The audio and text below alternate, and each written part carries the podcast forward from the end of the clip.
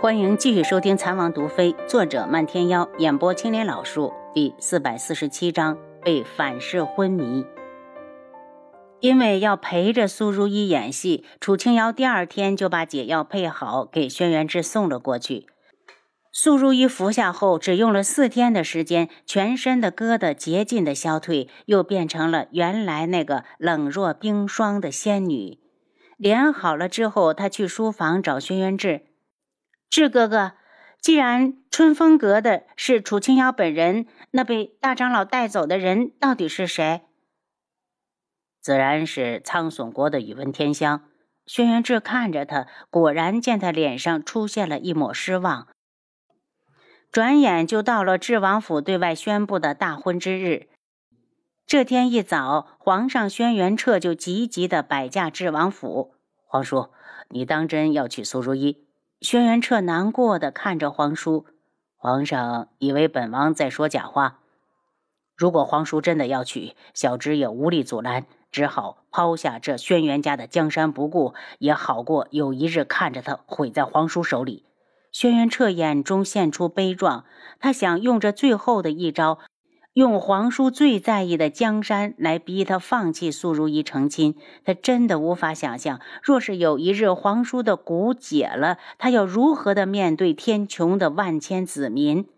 彻儿，本王这只是一个顺水推舟的计策。轩辕志怕皇上真做出过激的行为，只好说出实话。反正一会儿他也会知道。轩辕彻震惊，然后又无比的欣喜，他用双手抓住皇叔的肩膀。皇叔，你，嘘。轩辕志做出了个噤声的手势。对于智王迎娶昆仑镜大小姐一事，天穹的各位大臣并不看好，可他们无力阻止，只好一脸愁苦的过来。还有各国的皇室也齐聚智王府。九月国的太子东方无双，苍隼国的宇文云木，就连赤罗国也派了太子北宫树环。至于其他的小国，来的不是王爷就是太子。值得一提的就是云雀国来的正是云川，不过他还带着秋韵竹。听说安国公知道女儿看上了一个小国的皇子，大发雷霆，最后硬是放出狠话：除非云川肯入赘，要不然就休想娶到他的女儿。本来放弃自己的皇子身份，对云川来说根本不是事儿。他从来都没有想过要回去接任父亲的位置，当那个一点自由都没有的皇上。至于入赘，他死都不会同意。所以事情就卡在了这儿。就连一门也来了两位长老，此时两人正被各国的皇室围着，听着满耳的奉承话，笑得合不拢嘴。皇上。你就等着看好戏吧。薛元志嘴角挂着冷笑。今日天还没亮，苏如意就在绵姨的陪伴下，早早的起来穿衣打扮。大红锦缎、绣着金丝凤凰的嫁衣，还有镶着珠宝彩石的凤冠霞帔，精描细画的妆容，每一样都力求将她衬托成这个世上最美的新娘子。绵姨激动的掉下了眼泪。如一，绵姨的愿望终于实现了，你终于成了智儿的王妃，以后我姐姐的仇就指望着你了。苏如意握住他的手，一脸娇羞。绵姨放心，智哥哥的仇也是如一的。看着时间差不多了，绵姨亲手为他盖上盖头，扶着他来到外面。轩辕志竟然没有等在外面，绵姨的心就是一紧，赶紧问红檀：“王爷呢？”在书房呢，皇上还在。绵姨松了口气，将素如意交给他：“你好好扶着王妃，我去书房叫她，不能误了吉时。”当轩辕志从红檀手里接过素如意时，他的心就砰砰的跳个不停。终于要梦想成真了，终于如愿的嫁给了志哥哥。他羞赧的低语：“志哥哥。”没有听到回答，他的心莫名的一慌，只好提高了声音：“赤哥哥。”明显的感觉到相握的人的手用力的攥了一下，这才满意的羞红了脸。智王府的大厅早已被布成了礼堂，当两人进来时，立刻变得鸦雀无声。被棉姨扶着坐上长辈的位置，看到了旁边空着的座位，有些遗憾。如果静主能来参加多好，智儿的地位会立刻的水涨船高。不过不来也没有关系，只要他娶的是素如意，他就是静主的女婿。如意小姐，既然静主抽不开身，不如让老夫暂时充当一下你的长辈。素如意有些不悦，还是道。如此就有劳大长老了。大长老这个愿望怕是实现不了了。轩辕志的声音带着无限的冷意，在众人的耳中炸响。苏如意大惊：“志哥哥，你……指王是说老夫不够这个资格。”大长老觉得在众人面前被拂了面子，脸上很是挂不住。按理说，你还就真不够格。轩辕志抽出手。苏如意骤然失去指尖的温度，心慌的尖叫：“赤哥哥，你这是怎么了？”“我怎么了？莫非如意不知道？”轩辕志冷声，话里的陌生与愤怒让苏如意的心跌入了谷底。不，不可能，同心骨不可能失效。他唰的一下将盖头揭开，棉衣从座位上冲下来。如意，不能揭，揭开了不吉利。然后他又怒斥着轩辕志。智儿，你发的什么疯？不好好的和如意拜堂，拜堂！绵姨，你真让本王失望。你明知道这个女人对本王下了同心蛊，却能无动于衷，真不知道你到底是谁的姨。轩辕志一脸的怒色。智哥哥，我不知道你在说什么，我怎么可能对你下那么阴毒的东西？苏如意摆明了不肯承认。就算他下了又怎么样？智哥哥又没证据，一定是楚清瑶那个女人对他说了什么，他会才会如此。你不敢承认？薛元志阴鸷的眸子带着一抹嘲讽。昆仑镜的大小姐真是让本王刮目相看，屡次的勾引本王不成，便对本王下蛊。苏如意，本王真是小看你了。本来正在等着观礼的众人全都惊呆了。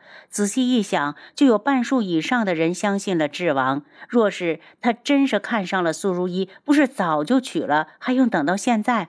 真没想到，轩辕志的大小姐如此的不要脸，为了嫁给智王，不惜用蛊。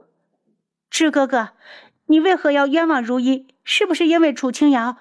他的死真的与如意无关呢？难道你就为了替他报仇，就要毁掉如意吗？苏如意双眸含泪，欲落不落，看得人心疼不已。反正楚清瑶还活着，并没有人知道。他干脆把轩辕志的反常推到他的身上去。明明是你说要娶如一，要一辈子对如一好，可你现在又为何要如此的对我？赤哥哥，你真的就这么恨如一吗？楚清瑶的死只是个意外。如果我知道父亲会出手杀他，我就是拼了自己去死，也不会让父亲伤他。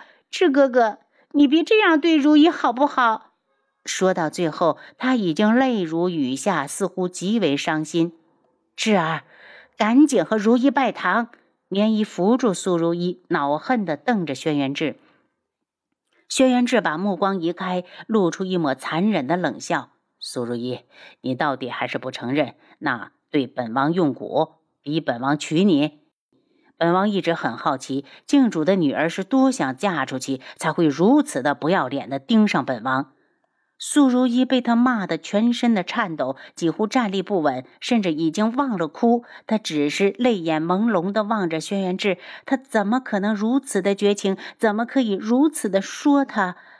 他对他用蛊，说到底也只是因为太爱，因为放不下。志王，你一直说大小姐对你下蛊，你有证据吗？坤一冲过来，心疼的把棉衣推开，亲自扶住大小姐。志王，空口无凭，今日有老夫在，轮不到你来污蔑我们的如意小姐。大长老虽然嘴上这么说，心里却乐开了花。今日闹得越僵越好。楚清瑶那个女人在被他带回一门后，可是吃尽了苦头。如今也是时候收拾轩辕志了。那本王就证明给你们看。大长老，瞪大你的狗眼！轩辕志手臂一动，手上就多了一个小瓷瓶，然后他冷笑着打开瓷瓶，猛地就从瓶口窜出来一只通体漆黑的虫子。他狞笑着用内力将虫子拍得粉碎。几乎在同一时间内，苏如意忽然按住胸口，大口的往出吐血，刺眼的红色将嫁衣都比了下去。然后他就身子一歪，倒在了坤一的怀里。坤一大怒。是吧？你敢如此的害我家大小姐，靖主必不会饶你。是他自作孽，与本王何干？轩辕志目光森冷，如同地狱里爬出来的死神。还是坤一，你得了靖主的命令，不管他女儿看上了谁，都可以给他下蛊。他这话一出，在场的众人都是脸色一变。若是有朝一日自己落到了智王一样的下场，轻易的就会被昆仑镜控制，那后果可想而知。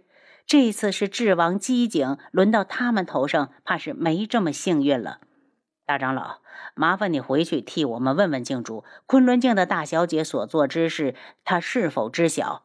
无双第一个站出来，接着云木也道：“真该问问，要是哪天大小姐移情别恋了，不想要了智王，那对其他人下手可怎么办？”不少男子听完都悄悄地后退了一步，生怕自己被人惦记上。智王，你既然知道被人下蛊，为何要拖到现在才说？